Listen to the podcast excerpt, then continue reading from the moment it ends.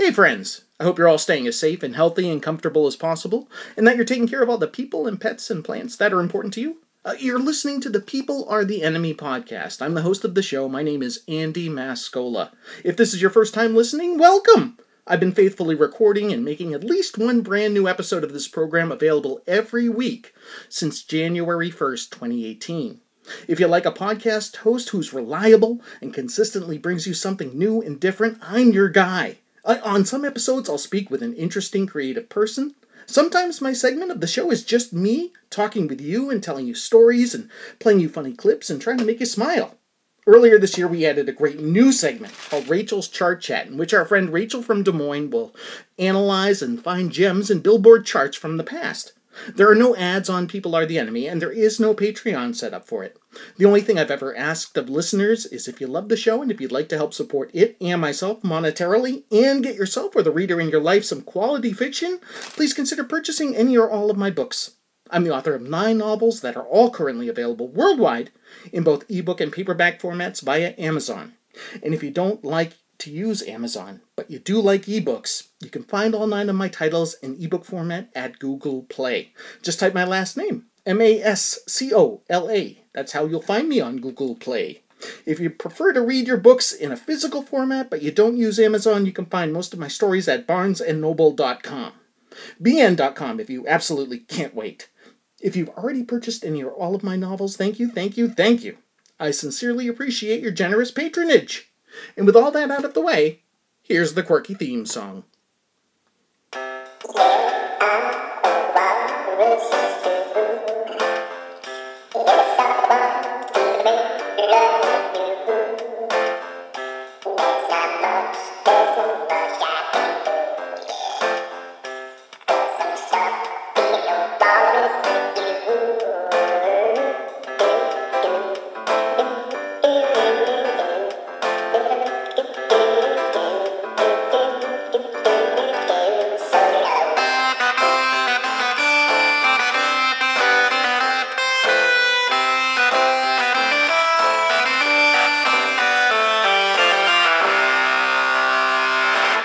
People Are the Enemy listeners. This is episode 245 of the People Are the Enemy podcast. Thank you so much for checking it out. Thanks for spending time with me. You're looking well.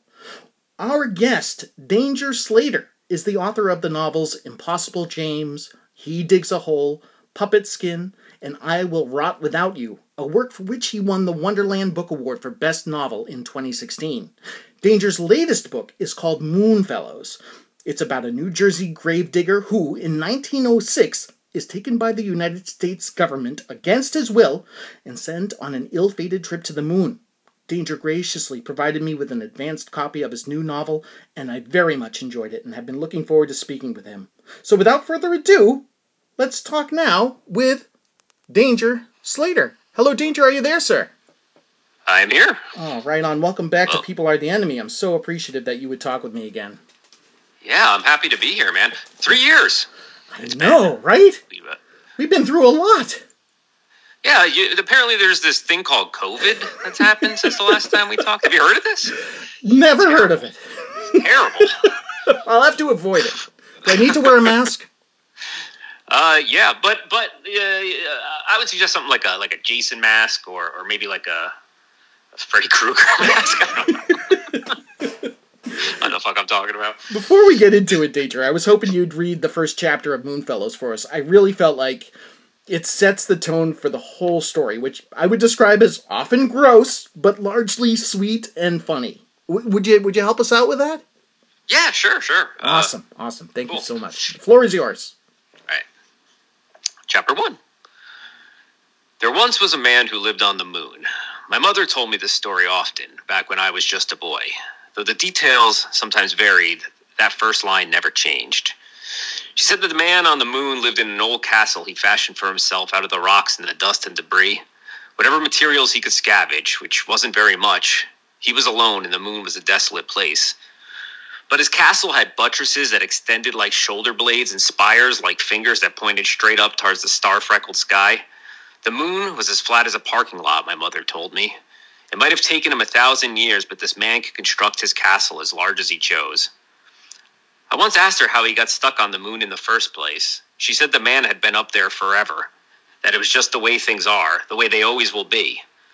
Some nights the wind would blow in off the Saskatchewan River and rattle the sides of our cabin so hard it sounded like someone was slamming their fists against the door. That's just the man on the moon breathing, my mother told me. All air comes from his lungs. It reminds us he's alive. And when the clouds would roll in and the rain would fall, my mother said it was because the man on the moon was crying. She said his tears filled our streams and our lakes and our oceans. She said the man on the moon was sad, that he was supposed to be sad, that his sadness filled our well. So generous was his sorrow that nobody ever had to go thirsty. Because of him, plants grew, fish swam, and whales hummed to each other beneath the sea. When I huffed and I puffed and I refused to do my chores, my mother would remind me that the man on the moon was a giant with big googly eyes that bulged like periscopes out of his head. And from his castle, he could see everything I did, big and small. He knew all my secrets. She told me that if I didn't clean my room at least once a week, the man on the moon would reach his long, lanky arms down from the sky, snatch me out of my bed, and eat me while I slept. I didn't like the idea of this strange man watching me all the time, even in my most private moments, even when I thought I was by myself. I begged my mother to protect me, to build our walls thicker so he couldn't see through them, but she would only laugh. As long as I did as I was told, I'd always be safe, she assured me. The man on the moon only ate messy children, she said. Messy children tasted the best.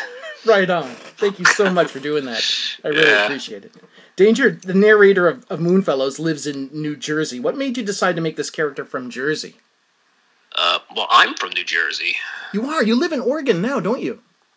I do. I well, there's there's this kind of uh, made up city that this that this that this story starts in, in this this river called the Saskatchewan River. That is this town is less located next to, and it's kind of this. The way I always pictured in my head is this kind of jam jammed up version of New Jersey, like my hometown in New Jersey, and uh, Portland, Oregon, where I live now.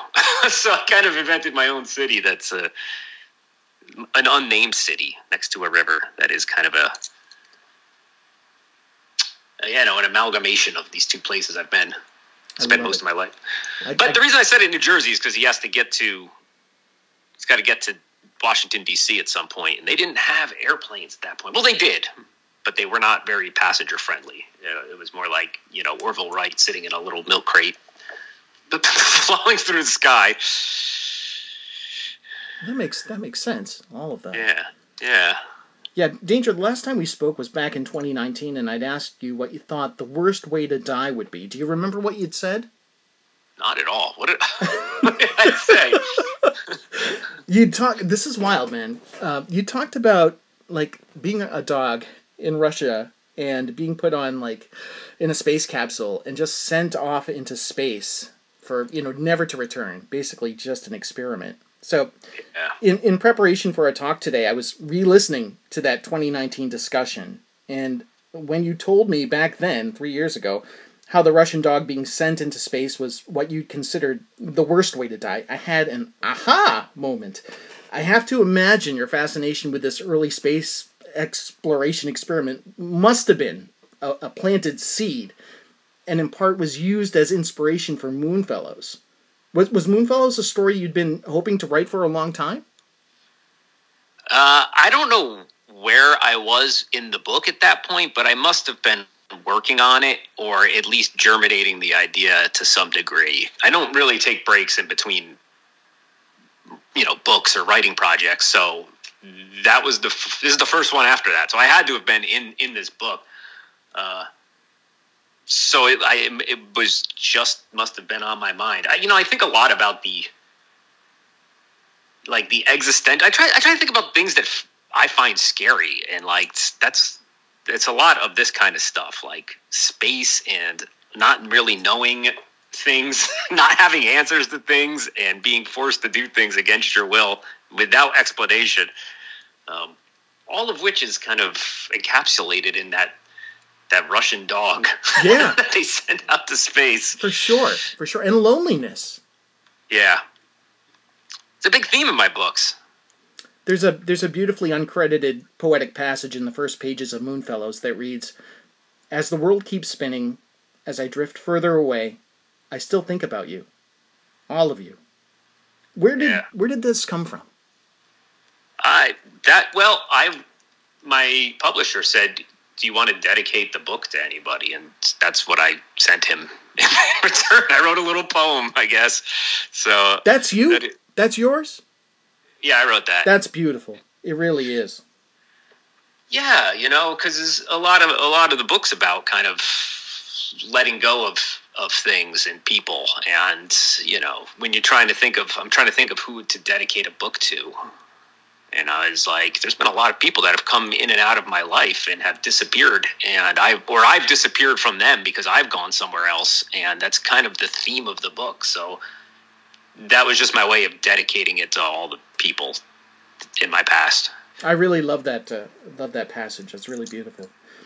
Uh, Moonfellow's narrator and protagonist is a gravedigger named Franklin Crumb. I, I love that he's a gravedigger, and I am fascinated with this occupation. And, and even before reading Moonfellows, I'd been fantasizing about making a secondary character in the novel I intend to write next year, a gravedigger. Uh, When creating the Franklin Crumb character, had you had a similar fascination with gravediggers, or, or was it Franklin's occupation, was his occupation more a decision based on his role in the story?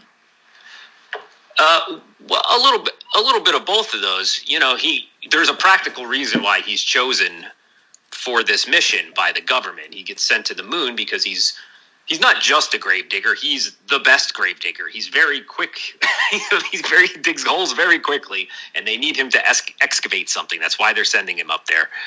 Um, the reason I went with a grave digger is just because it seems like a weird lonely occupation and this kind of closeness to death, but this kind of workman's like view of it, right? So he's not like he's he's surrounded by in his life before he goes to the moon. He's surrounded by just kind of you know tombstones. he works by himself. He digs holes, and people are sad and grieving all around him, but it's very much a practical thing that he's not connected to because it's how he pays the bills. There's a scene early on where he's talking with his wife and she he's like, "Oh, there's there's been a train derailment and I got I got to dig 25 graves today." And she's like, "Oh, that's good." And he's like, "Yeah, it's good. You know, maybe a few more of these and we can get a new house or so or have another kid."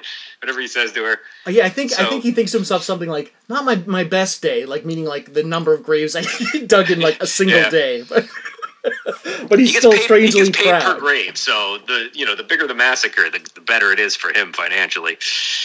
That's so funny, man. I just um, it had me thinking of all sorts of things. Are you a Daniel Johnston fan at all? The musician. Daniel Oh yeah, Johnston? yeah, I love him. Do you do you know about how he was in love with this woman, and she, he he had his heart broken because she went off with the gravedigger? Do you know about that? I didn't remember that he was a gravedigger. I know, I know the story about with the lady. I, I mean, it's kind of a, a central part of that documentary about him. But I forgot that he was a gravedigger. Yeah. That's pretty. Yeah, and I always just thought that was such a strange occupation to have in like the 20th century, but but no, it's still necessary, and I think especially where he was, um, that uh, that was something that, that you did. But uh, I, I always thought about that and how kind of oddly um, sad and romantic it is that Well, that he lost his girl to a gravedigger. You know. it, you know, it, when I was writing when I was writing the book, I was thinking about how we think of you know the book's about like transience and time passing and stuff too, along with this loneliness. We think about the, our graves as being these resting places where we they that we put ourselves or we put our loved ones, and then they sit there for time immemorial with this stone to remember them. But uh, the stones will fade to the weather and everyone is going to forget about this grave at some point anyway and not only that but these plots of land where they bury people like they get full Yes. they run out of space and then what they do is get rid of the old bones so they can put new bones in there and keep making money Yes. It's really creepy. yeah I was thinking about that, and then I was thinking about. Do you know Beat Happening? Do you know the band Beat Happening at all? no i'm not familiar They're they're they're an Olympia, Washington band. Um, they came from this this uh, scene called the K Records scene. This guy Calvin Johnson, and who was a big influence to uh, Kurt Cobain of all people, because he was obviously from the Washington area. but very amateurish, and that was kind of their whole thing, where it was sort of like. Uh, you know, where punk was not about uh, proficiency so much as uh, great ideas, you know, and and and and um, and passion and energy, and they and and beat happening sort of came from the school of just bringing things back to making things very simple. And they had the song called Gravediggers Blues, and I was thinking about that, and I just uh, I was listening to it, and I was like, I wonder if I wonder if Danger Slater's heard Gravediggers Blues. You might check it out. It's a I, great yeah, tune. I'm absolutely going to check it out. Like, it- yeah, I. It is. It's a thing that you know people don't want to think about death and stuff. I don't. I personally don't want to. Uh, you know, aside from when I'm writing books about it, but um, someone's doing all the work on that end, and we don't we don't really talk too often about it or think too often about it. Uh, especially the grunt work. You know, the the mortician gets to or the preacher doing the little speech that makes everybody feel better, or at least makes them feel okay with you know having to put someone in, into the ground. But behind all that, there are people who are like cutting open a body to like stuff it full of crap to keep it from rotting before the funeral Yeah. and there's people who are digging holes and they're just like blue collar guys with a backhoe Yeah. And then there are people like you know with like makeup, you know, putting on makeup like as if you're you know and ha- doing hair and whatnot, you know, of those uh, Yeah. of those uh, of those bodies to present them. Wild. Yeah it was like what was that movie my girl you remember that movie Yeah, vaguely. that was it's a girl. it was like a, she- it was like jamie lee curtis was like a makeup artist for dead bodies or something. Yeah, spoiler alert: the girl gets stung by bees and dies. I think it's, it's like it's. I know the movie's like thirty-five years old now, but uh, I guess spoiler alert. I don't know. yeah But uh, okay, all right. Anyway, so maybe we should, we should move on. yeah, yeah. It's getting dark already. It's getting dark. I was like, I had all these things to talk about. comedy too. I had, There's, like, a there's list so of many all- jokes in here. I had all these like gravedigger things. I was like, oh yeah, we should talk about that. And then and all of a sudden, like, wait a second, this is go. this is going dark. Look at, there's nobody else I'd rather go here with than you, Danger. Honestly, Danger. Moonfellows begins in the year 1906, but during the story, decades pass, and in your novel, the director Stanley Kubrick helps the U.S. government fake the moon landing. Do, do you believe the 1969 moon landing was faked? I, uh, I personally don't, but I also can see how it, why people would believe that, Yeah. because it it does look fake. when you look at that footage, it does not look real. I don't know why they would use Kubrick though. Like I know he was like this this great filmmaker and stuff, but I feel like it you'd be better off grabbing some unknown. Yeah, no kidding. Yeah, Yeah, I, I always it's think not about like it's not like it's like got that Kubrick symmetry in there. No, you, know, you don't have like. Neil Armstrong look, giving that Kubrick stare. You know, like like an Alex and, and Clockwork Orange or something with that the head down and the eyes. I think there. That, that might be a tip off. I always think like with conspiracy theories, I'm like, how many people would ha- it take to pull this off, and then how many of them would be able to keep that a secret for like 50 years? Yeah. you know what I mean? And I'm like, That's why there's no conspiracies, man. They're too complicated. Like Exactly. the real conspiracies uh, we heard about because someone fucking blabs. yeah, yeah, that's exactly it. And with Kubrick, if you ever see any kind of documentary on Kubrick and see how he works, or listen to anybody who's talked to, I'm sorry, who's worked with him, you know how fastidious he is, and uh, you know, with take after take after, t- you know, Yeah. there, there's no way anybody would be able to keep it a secret. but there was, um, I don't know if you Kubrick made. Neil Armstrong do 125 takes until he was crying and in the right distressed emotional state to, Oh my to really kind of capture what it would be like to bounce across a moon. Did you ever see this documentary called Room? I think it was called Room Two Thirty Seven, and it was. Oh all- yeah, Oh, it's so great. But there's that whole thing where one of the the people, one of the the the unseen narrators in that documentary, for listeners who don't know, it's it's a documentary all about The Shining, and it's it only uses footage from Kubrick films, and you never see the people, the narrators, and the narrators of this film all have a different theory on what Stanley Kubrick was trying to communicate in this movie, The Shining. And one of the people believes that he was trying to communicate uh, that he'd faked the moon landing.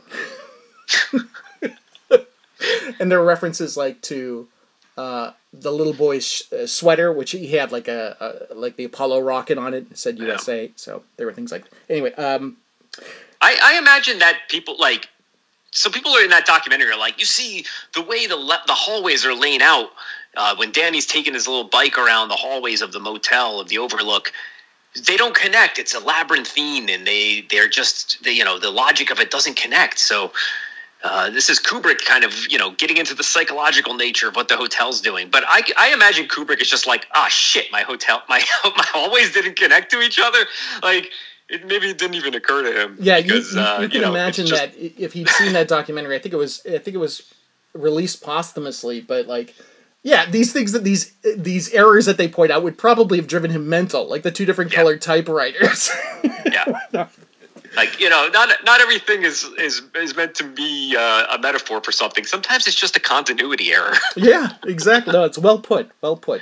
Uh, speaking of films, you're you're a big Nicolas Cage fan. Had you seen the last the last film uh, that he was in? That meta film. oh yeah, yeah, how that's how pretty was fun. it? I hadn't seen it. It's pretty fun. It's not. It's not. Um.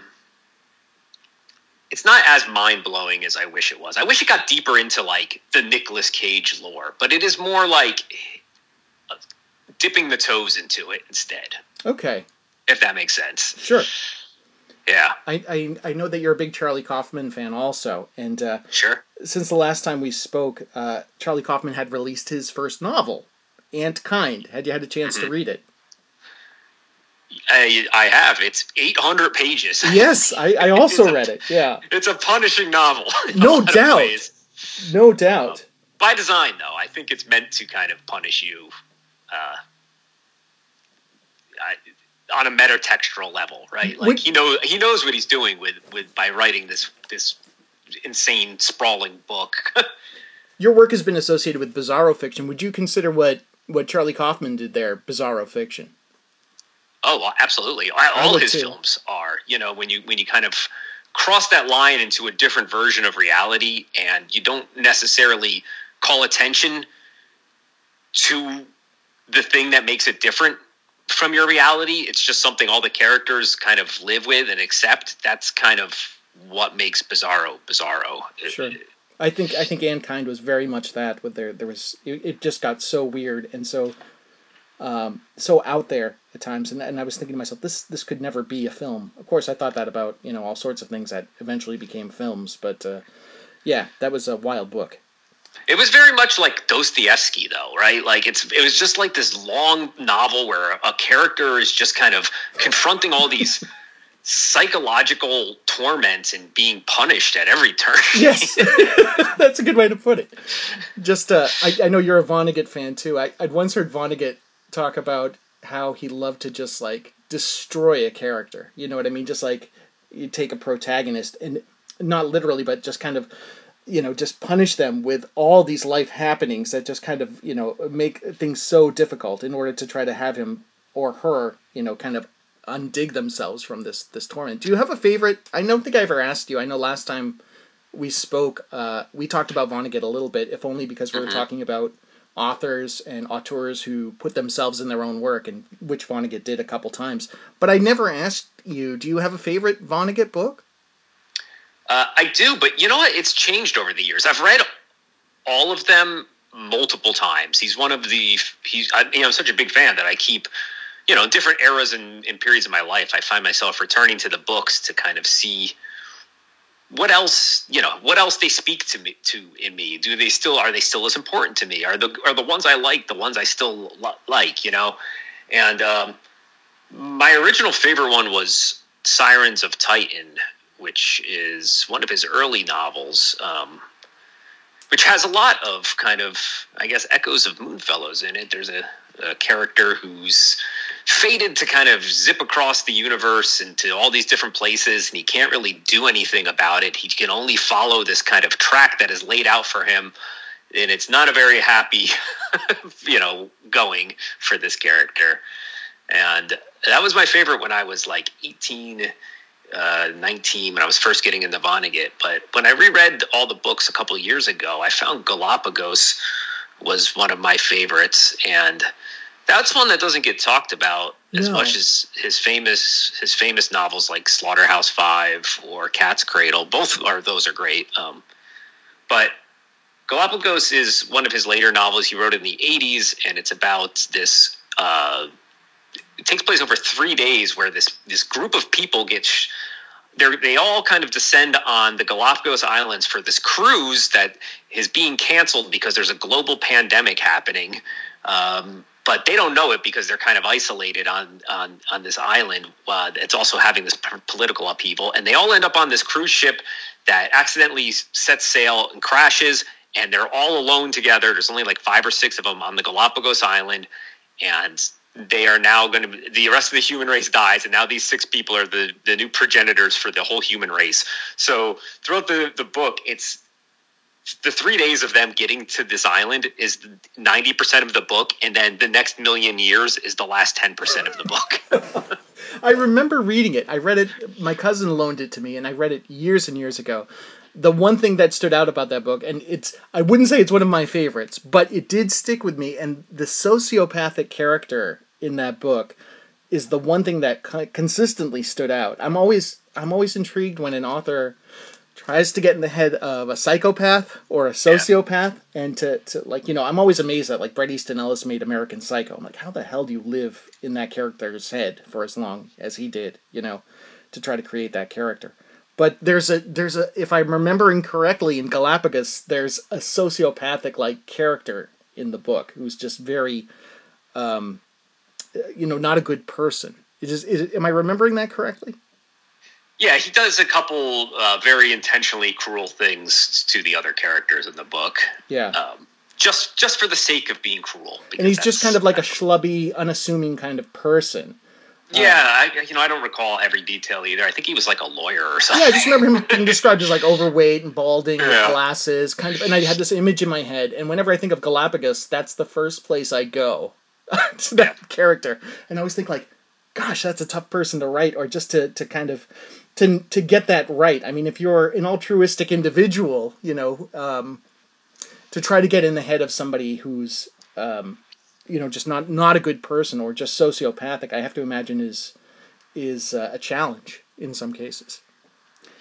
And then uh, Yeah. anyway, uh, the mother. you know, you know, you ahead, know I please, just want to say this about Galapagos too, um, because yeah, like you're saying, it's not. It doesn't stick out in a lot of people's minds as like his best or most memorable work, but because it's so late in his career, I think it deserves a second look because he is his prose in that book and the way he writes is like at top form, and I think because I read it a couple years ago after now I've now become a writer myself, like. I was like, this is the best written of his books That's interesting. prose wise, at Yeah. least in my opinion. Yeah. Very cool. Very cool. Yeah. Did you ever see that um, those rankings where where Vonnegut went and he like ga- graded all his his works?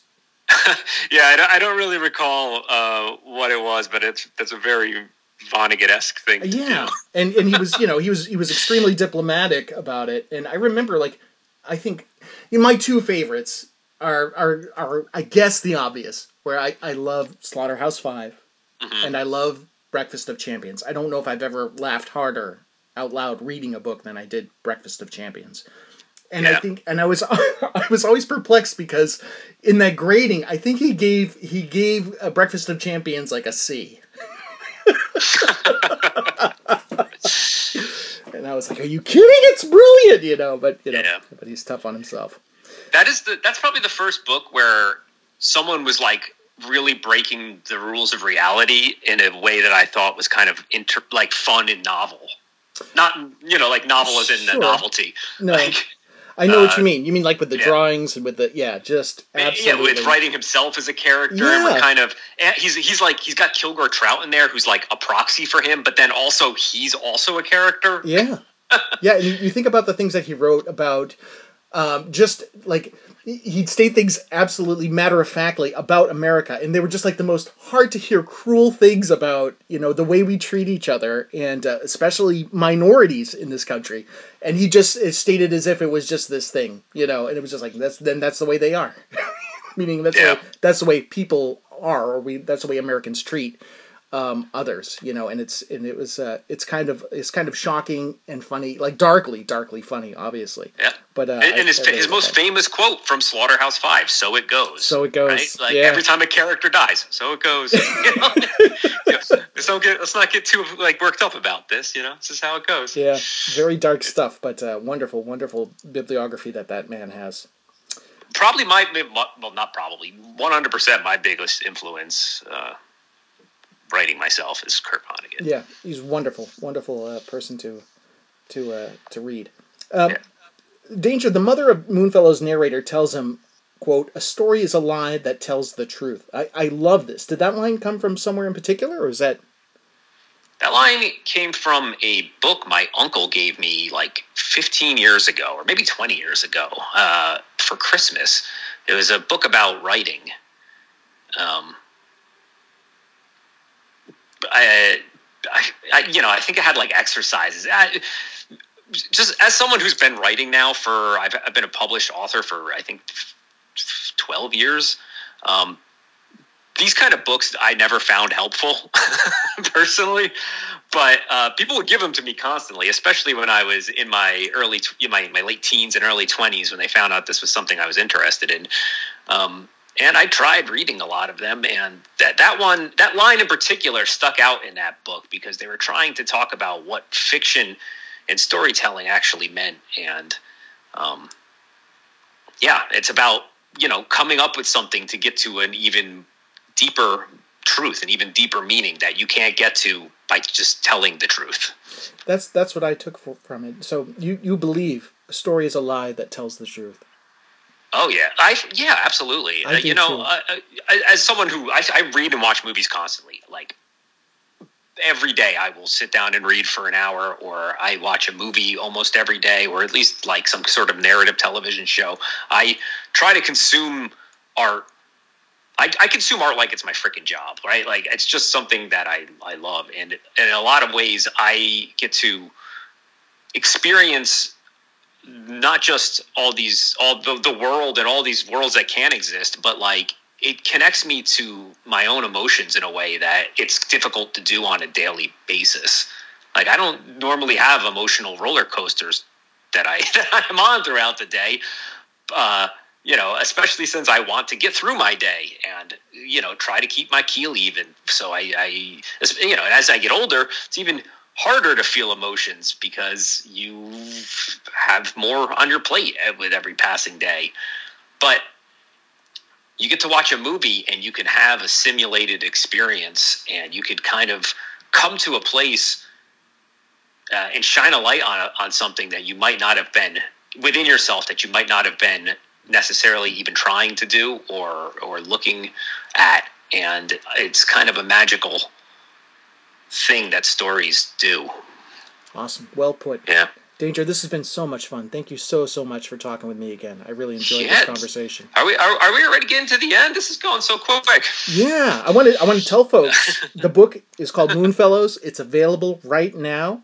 Uh, check it out. You go to Moonfacts. That's F A C T S. Moonfacts.org. Uh, and uh, or get it wherever you get your books, I suppose. But uh, I, I really really appreciate your time today. Thank you. Thank you. I, I appreciate you having me on again, Andy. This was a lot of fun. Oh, good, good. I'm glad you had fun. Uh, folks, I'm going to hand things over to our friend Rachel from Des Moines with the chart chat. Take it away, Rachel. Hello, and welcome back to Rachel's Chart Chat for another week. Thanks to everyone who listened last week, especially any Tom Scharpling fans who decided to come back for more. And Tom, if you're listening, thanks for spreading the word about Mr. Jaws to the double threat community. I like to say, everything is connected. I also had a nice chat about Billy Idol with my friend Tony, and wow, what a solid run he had hitwise. For Labor Day weekend, SiriusXM 70s on 7 didn't play their usual old Casey Kasem AT40 episode of the week. Rather, they ran a listener voted top 1000 countdown.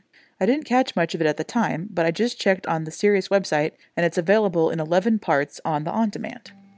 So let's jump right into the 80s chart. This week we were on September 4th of 1982. Starting off at number 92 is Words by Missing Persons, and this would make it to number 42. Uh, Missing Persons was formed in LA by Dale Bozzio on vocals, her husband Terry Bozzio on drums, and Warren Cucurullo on guitar. Uh, the Bozzios had actually met while working with Frank Zappa on some of his different projects. So I said it went to 42. I was honestly surprised that, that Missing Persons had never had a top 40 hit. They they got made to number 42 twice, but they just seemed so uh, iconically 80s, like just a big group from the era and uh, maybe they've come to be more popular after the decade, people rediscovering them. I'm not sure. Uh, but this song was off of the Spring Session M album. At number 81 is Your Daddy Don't Know by the group Toronto, and they were from Toronto. And this is their album, their third album, Get It on Credit. And this album also has the original version of What About Love, which was later covered by Heart, uh, but members of Toronto originally wrote that one. And uh, this song will make it to number 77, but as you can imagine, they did a lot better in their native Canada, had much more chart success there. At number 78 is the song Nobody by Sylvia, and this is another one of your country crossover hits. This song is sometimes misattributed to Crystal Gayle, um, just another one of those mix ups that people have. Not unlike the time we found out that William DeVaughn's Be Thankful for What You Got is sometimes uploaded incorrectly as Diamond in the Back by Curtis Mayfield. I would say play this song for your partner if you suspect that their work husband or work wife is more than just a joke. Uh, the nobody, it's sort of like in Family Circus when they had Not Me and Ida Know. So you know what that's all about, those little ghosts. At number 76 is Love Come Down by Evelyn Champagne King, and this would make it to number 17. And Evelyn was born in New York but raised in Philadelphia. And I read on Wikipedia that her childhood nickname was Bubbles, and then she adopted Champagne when she re- released her first album in 1977. Love Come Down, just a great R&B song. Like seems like I could tune into Sirius XM 50 and I would hear that one. It just puts you in a good mood.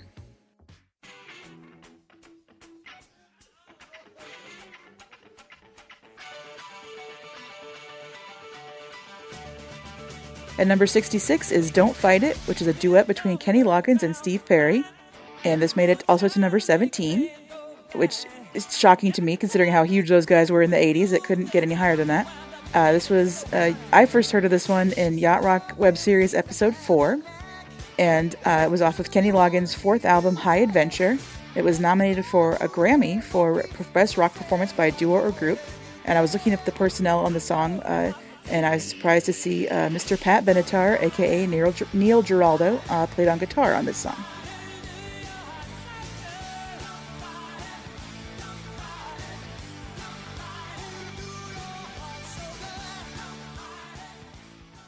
At number 50 is Planet Rock by Afrika Bambaataa and Soulsonic Force. This will eventually get two more places up to number 48. Uh, this song is very historic in terms in the timeline of hip hop. Um, Afrika Bambaataa had been a DJ at parties and he liked to play an eclectic mix of music. This led him to discovering groups like Kraftwerk, Yellow Magic Orchestra, and Gary Numan. And uh, he was starting to make records and he uh, worked with producer DJ Arthur Baker and synth player John Robie to make this song. And the word is that it's not a sample, but a re recorded version of Trans Kraftwerk's Trans Europe Express. Um, but even though it wasn't literally a sample, they still had to pay Kraftwerk a dollar for every single. Um, but once that agreement was reached, the label Tommy Boy just increased the price of the single by a dollar. Um, according to SoundOnSound.com, it was the first use of Roland TR 808 beats in hip hop and the group didn't have a, one of those 808s, but they turned to the Village Voice newspaper and they found an ad from a man named Joe. And the ad, quote, Man with drum machine, $30 a session. And he programmed the 808 with the beat of Kraftwerk's numbers. There's so much more to read up on this song. It truly is historic. It led to electro funk and, ele- and electro as a genre. Definitely worth reading up on. Um, and the fun fact for this one is that it's used in the Lego Batman movie uh, when they're at the Justice League party. So as you could tell, that was the instrumental version of Planet Rock, but I put the real version on the chart picks playlist.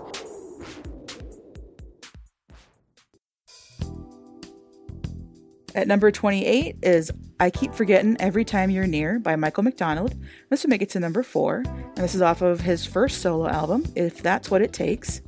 Some of the other musicians on this song included Steve Lukather and Jeff Porcaro from Toto, Louis Johnson from the Brothers Johnson, and Michael's sister Maureen McDonald.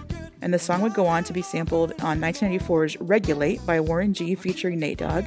And again, to mention Yacht Rock web series, they had an episode dramatizing how that might have occurred. At number 14 is the Alan Parsons Project with Eye in the Sky. This would eventually make it to number 3. And I included this on the picks because it feels like this maybe it's just me projecting, but it feels like one of those songs that you might feel familiar or you halfway recognize it, but you don't know who sings it or what the title is. Um, so I just wanted to mention it here. And uh, I first kind of became acquainted with this song. There was a gentleman that used to be on Twitter. He was at at Lone Bagel, and he recorded a version of it himself, like singing for his mom. And it just it was kind of an odd choice, but I thought it was really beautiful, and it kind of led me to, you know, to know about the song and to enjoy it myself.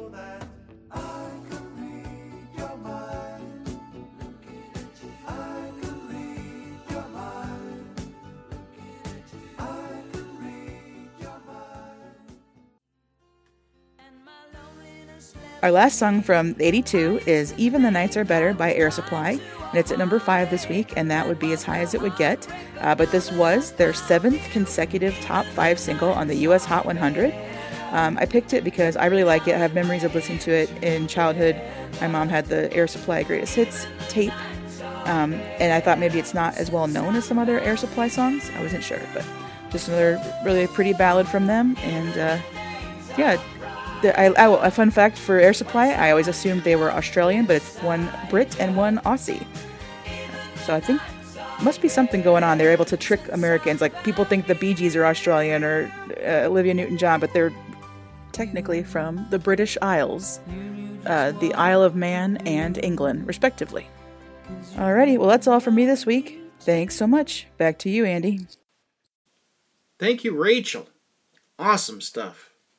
This has been episode 245 of the People Are the Enemy podcast. Our theme song is Walrus Love by Nokia Ocean. You can find that song and more at pizzapuppies.bandcamp.com. My name is Andy Mascola. You can purchase my novels via Amazon and other online book retailers in both paperback and ebook formats for as little as $1.99. Thank you for listening. Thank you for subscribing. Thank you, Danger Slater. Danger's new book, Moonfellows, is out now. Check it out. Thank you, Rachel from Des Moines. We love you. Peace.